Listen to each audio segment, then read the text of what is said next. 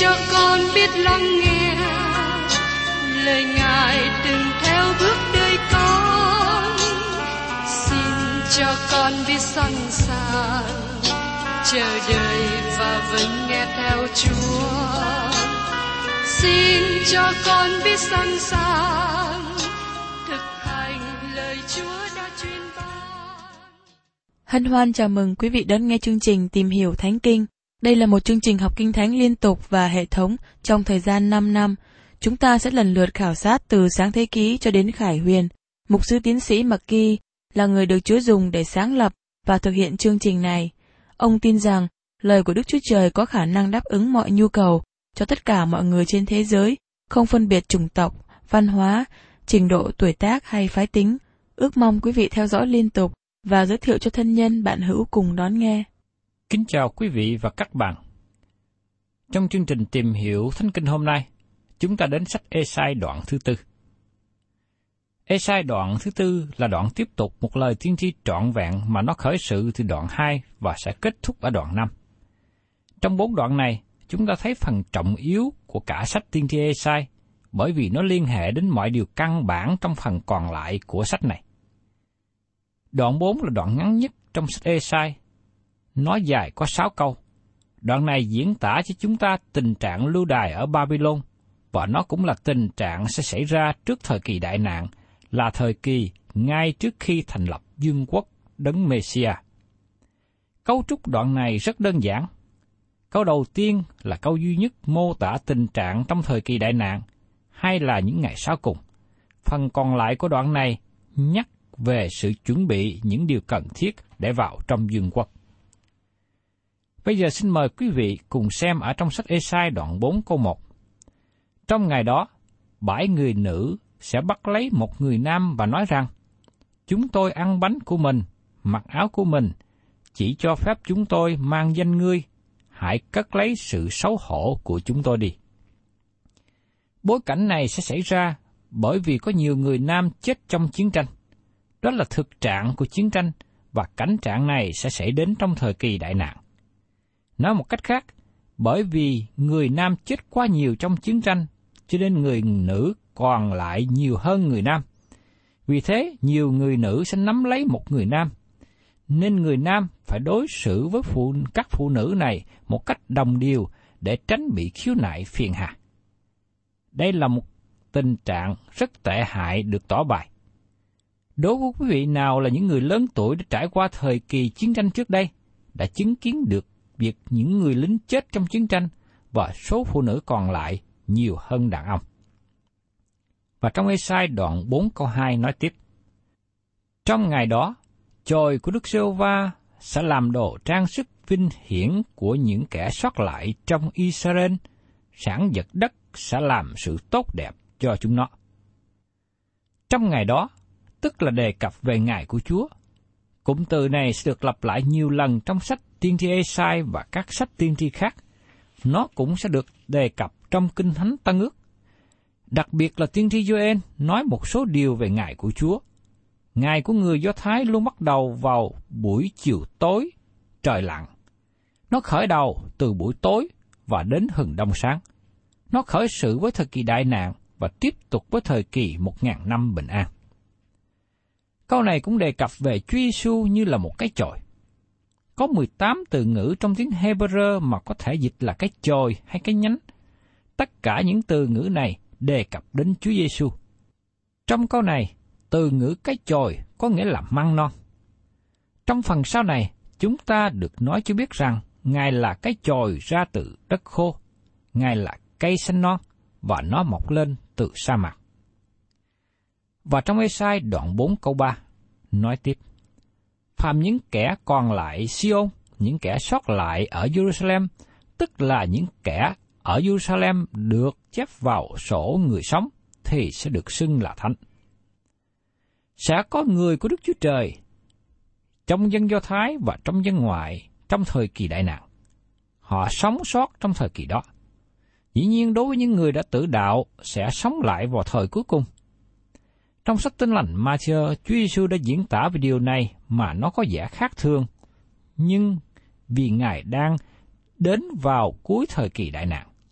Chúa Giêsu nói, trong sách Matthew đoạn 24 câu 13, Nhưng kẻ nào bền chí cho đến cuối cùng thì sẽ được cứu.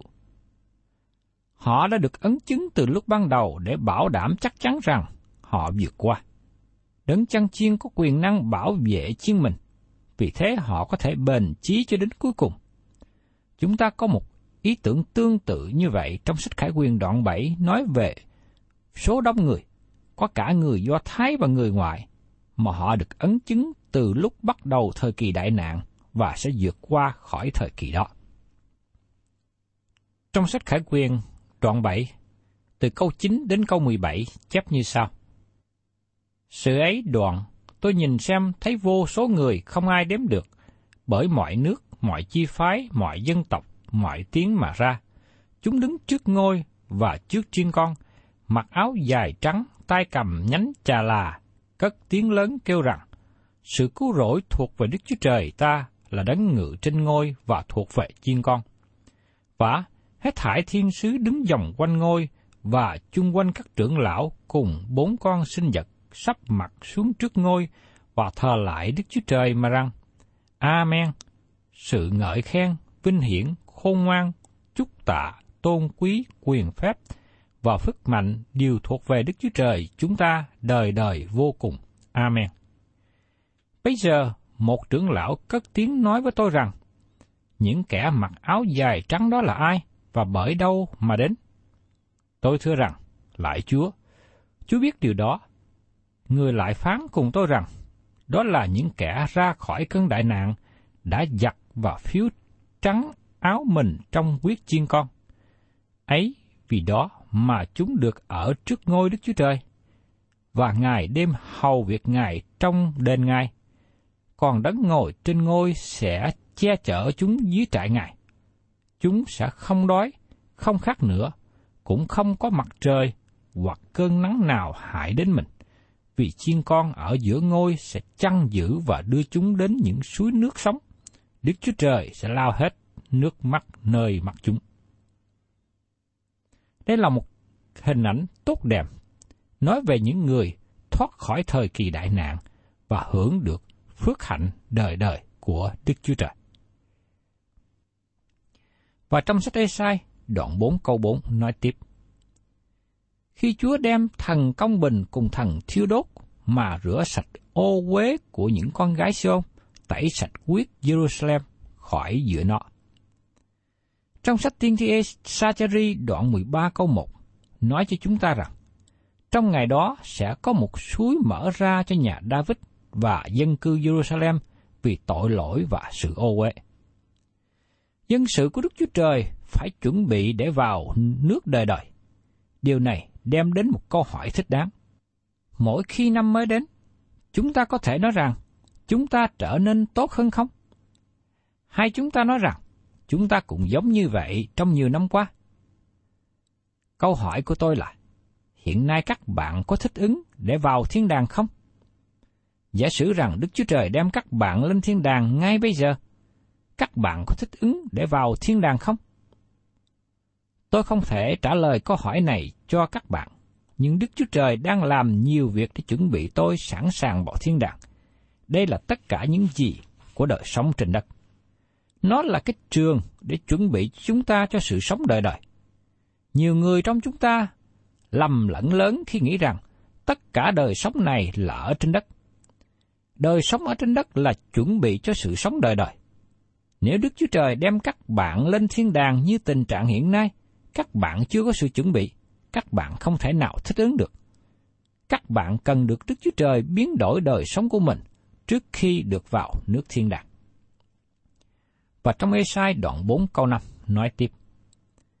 Trên khắp núi Siôn, trên khắp các hội nó, Đức Sô Va sẽ dựng lên một đám mây bọc khói trong ban ngày và ngọn lửa soi sáng trong ban đêm, vì một cái màn sẽ che cả sự vinh hiển. Sự vinh hiển của Đức Chúa Trời sẽ ở trên mọi nhà trong nước thiên đàng, chứ không phải chỉ ở trên đền thờ mà thôi. Đó sẽ là một điều vinh hiển biết bao. Và trong Ê-sai đoạn 4 câu 6, sẽ có trại làm bóng mát tránh nắng ban ngày và dùng làm nơi núp để đục cho khỏi gió táp mưa xa. Sự an ninh sẽ đến trên quốc gia Israel trong ngày đó. Ngày nay, Israel chưa có sự hòa bình, vì thế lời thiên tri này chưa được ứng nghiệm. Người Do Thái chưa trở lại quê hương để mỗi người ở trong vườn nho và dưới cây giả bình an. Xin chú ý rằng sự bình an đi theo ân điển, sự nhân từ và sự thanh sạch. Vấn đề khó khăn không phải là do đảng phái chính trị hay do ảnh hưởng nước ngoài. Vấn đề khó khăn thật sự là ở tấm lòng. Chúng ta tạo ra chiến tranh bởi vì nó ở trong lòng người. Con người là một tạo vật thích chiến tranh bởi vì con người tội lỗi và khước từ giải quyết vấn đề tội lỗi. Vì thế, chiến tranh này dẫn đến chiến tranh khác xảy ra cho đến khi nào lòng con người được thay đổi. Thưa quý vị và các bạn, chúng ta cùng tìm hiểu tiếp đến Esai đoạn 5. Trong đoạn 5 đem chúng ta đến phần kết thúc của một phân đoạn về lời tiên tri khởi sự từ đoạn 2. Trong bảy câu đầu của đoạn này là bài ca về vườn nho mà nó nói cho chúng ta về tội lỗi của quốc gia Israel và sự lưu đại sẽ đến. Phần còn lại của đoạn này nói về sáu lời quở trách hay là sáu tội lỗi đặc biệt mà chúng dẫn đến sự đón phạt từ Đức Chúa Trời. Sự đón phạt từng tội lỗi sẽ được liệt kê ra. Bây giờ mời các bạn cùng tìm hiểu đến phần thứ nhất, bài ca của giường nho. Đối với những người có thể đọc được bài ca này bằng tiếng Hebrew nói với tôi rằng, thật không có nghi ngờ chi hết, nó là một trong những bài ca hay nhất từng được viết ra. Không có bài ca nào giống như vậy, không có bài ca nào sánh kịp. Nó là một bản hòa âm rất tốt, và nó không thể nào được tái bản trong một ngôn ngữ khác. Nó là một bài ca thật sự khi so sánh với các lời thi thiên. Dương Nho là nhà của Israel, như được nói đến ở trong câu 7. Vì thế giường nho là một trong hai hình ảnh biểu tượng mà Kinh Thánh dùng để nói về dân Israel. Và biểu tượng thứ hai được dùng là cây vả để nói về dân Israel. Trước khi Chúa Giêsu chịu chết, Ngài cũng kể một ẩn dụ về giường nho mà nó nói rõ về đề tài cả nhà Israel. Mời các bạn cùng xem lại ở trong sách Matthew đoạn 21, câu 33 đến 46. Hãy nghe lời thí dụ khác. Có người chủ nhà kia trồng một vườn nho, rào xung quanh, ở trong đào một cái hầm ép rượu và cất một cái tháp, rồi cho những kẻ trồng nho mướn và đi qua xứ khác. Đến mùa hái trái, người chủ sai đầy tớ đến cùng bọn trồng nho đặng thâu qua lợi. Bọn trồng nho bắt các đầy tớ, đánh người này, giết người kia và ném đá người nọ. Người chủ lại sai đầy tớ khác đông hơn khi trước, thì họ cũng đối đãi một cách. Sau hết, người chủ sai chính con trai mình đến cùng họ vì nói rằng, chúng nó sẽ kính trọng con ta. Nhưng khi bọn trồng nho thấy con đó thì nói với nhau rằng, người này là kẻ kế tự, hè, hãy giết nó đi và chiếm lấy phần gia tài nó. Họ bèn bắt con ấy, quăng ra ngoài vườn nho và giết đi. Vậy khi chủ vườn nho đến, thì sẽ xử với bọn làm vườn ấy thế nào? Chúng trả lời rằng, người chủ sẽ diệt độ hung ác ấy cách khổ sở và cho bọn trồng nho khác mướn vườn ấy là kẻ nộp qua lợi lúc đến mùa. Đức Chúa Giêsu phán cùng họ rằng, các ngươi há chưa hề đọc lời trong Kinh Thánh, hòn đá đã bị người xây nhà loại ra trở nên đá đầu góc nhà. Ấy là việc Chúa làm và một sự lạ trước mắt chúng ta, hay sao? Bởi vậy, ta phán cùng các ngươi, nước Đức Chúa Trời sẽ cất khỏi các ngươi và cho một dân khác là dân có kết quả của nước đó. Kẻ nào rơi trên hòn đá ấy sẽ bị dập nát, còn kẻ nào bị đá ấy rớt nhầm thì sẽ tan tành như bụi. Các thầy tế lễ cả và người Pharisee nghe những lời thí dụ đó thì biết Ngài nói về mình. Họ bèn tìm cách để bắt Ngài, song sợ thiên hạ vì thiên hạ tôn Ngài là đấng tiên tri. Thưa quý vị, lời tiên tri trong esai thông báo cho biết sự lưu đài sẽ đến của vương quốc miền Bắc qua Assyria và sự lưu đài tiếp theo của dân quốc miền Nam sang Babylon. Trong sách Matthew tỏ bài cho biết rằng Đức Chúa Trời ban cho Israel một cơ hội thứ nhì sau khi trở về từ 70 năm lưu đày, Nhưng quốc gia này đã khước từ con của Đức Chúa Trời. Điều đó dẫn đến sự tản lạc nặng nề, lớn lao.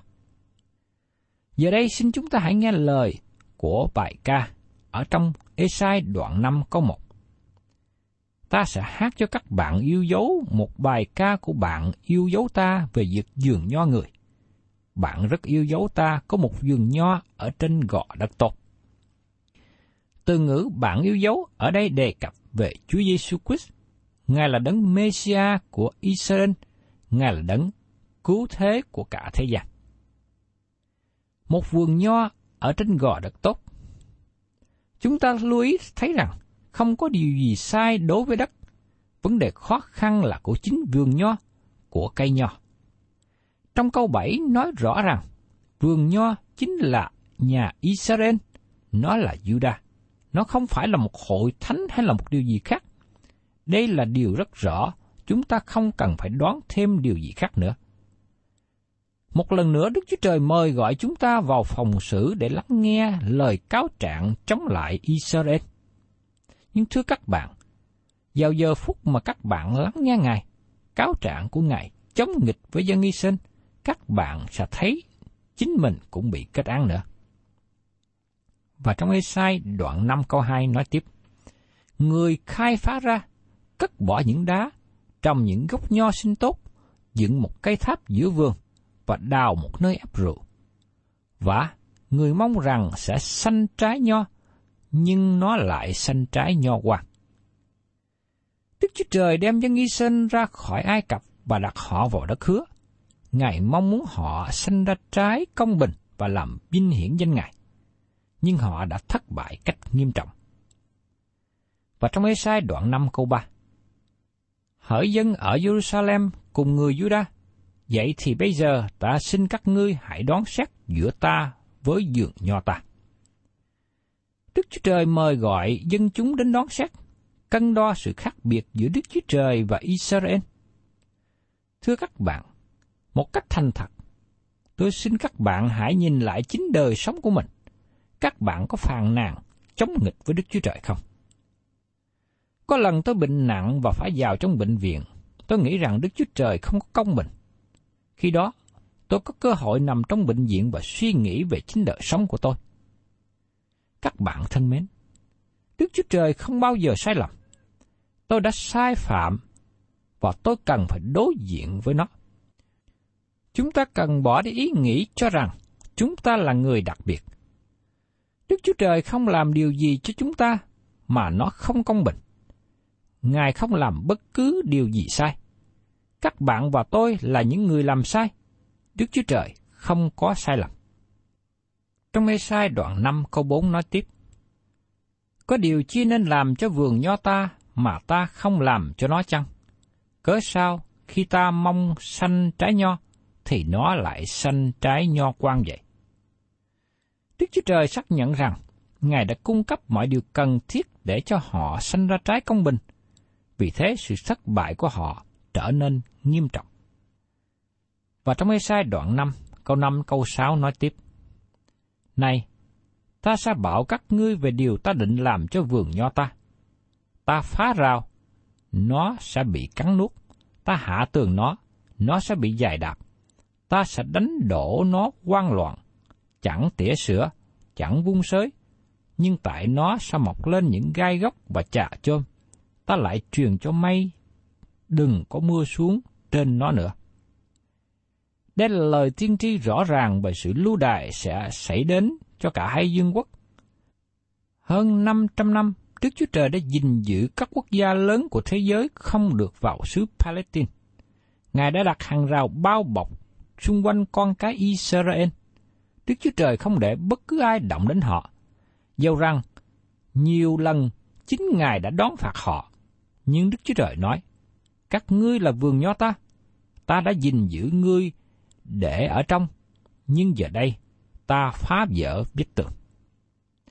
Trước nhất chúng ta thấy Syria đã đến, kế đó Assyria và cuối cùng là Babylon đến. Họ đã vào đánh chiếm Israel và làm cho nó trở nên quan tàn.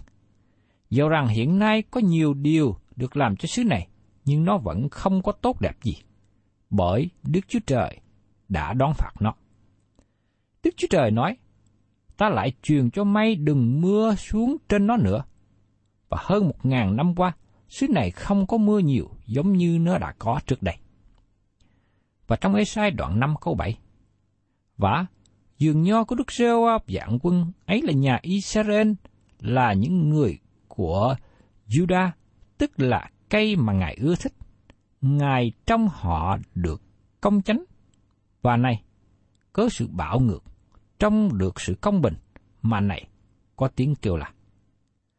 Vườn nho ở đây là đề cập về cả nhà Israel. Câu này nói rõ điều đó. Vì thế xin các bạn đừng có đoán lời thiên tri này nói về ai khác nữa. Đức Chúa Trời nói về giường nho đó. Ngài trong họ được sự công chính, mà mày có sự bạo ngược. Trong được công bình, mà mày có tiếng kêu là. Đây là một tình trạng rất là thảm hại. Khi một dân tộc nào không đi theo đường lối của Đức Chúa Trời, dân tộc đó sẽ gặp nhiều sự khốn khổ. Qua hình ảnh lịch sử của nước Israel đã nêu cho chúng ta thấy được những sự thảm trạng này. Cho nên, tôi thấy điều này mà tôi rất cái làm ưu tư về đất nước của chúng ta. Đất nước của chúng ta đang đi trong con đường chống nghịch lại với Đức Chúa Trời. Vì thế, tôi xin kêu gọi quý vị hãy sớm ăn năn. Tôi xin kêu gọi quý vị hãy từ bỏ con đường chống nghịch Đức Chúa Trời. Từ bỏ con đường tội lỗi. Từ bỏ con đường thờ lại hình tượng. Nhưng xin tất cả quý vị hãy quay trở lại thờ phượng Đức Chúa Trời. Vì khi một đất nước nào thờ phượng Đức Chúa Trời, thì đất nước đó mới được đứng vững vàng. Vì Đức Chúa Trời sẽ ban phước, Đức Chúa Trời sẽ bảo vệ, Đức Chúa Trời sẽ ban cho sự hòa bình, ban cho sự thạnh vượng.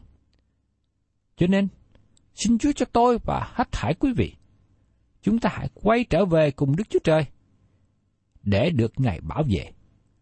Giống như một người chủ vườn nho luôn bảo vệ vườn mình, để vườn nho đó sanh ra bông trái tốt lành theo thời tiết. Thân chào tạm biệt quý thính giả và xin hẹn tái ngộ cùng quý vị trong chương trình tìm hiểu Thánh Kinh kỳ sau. Chúng ta sẽ tiếp tục đến phần còn lại của Tiên tri Esai đoạn thứ năm.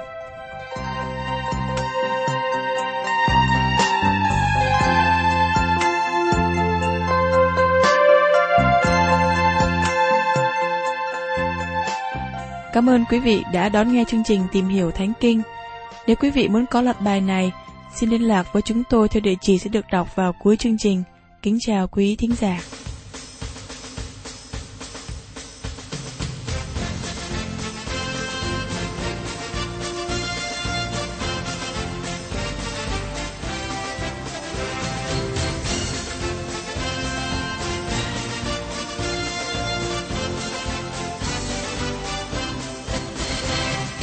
kissing like a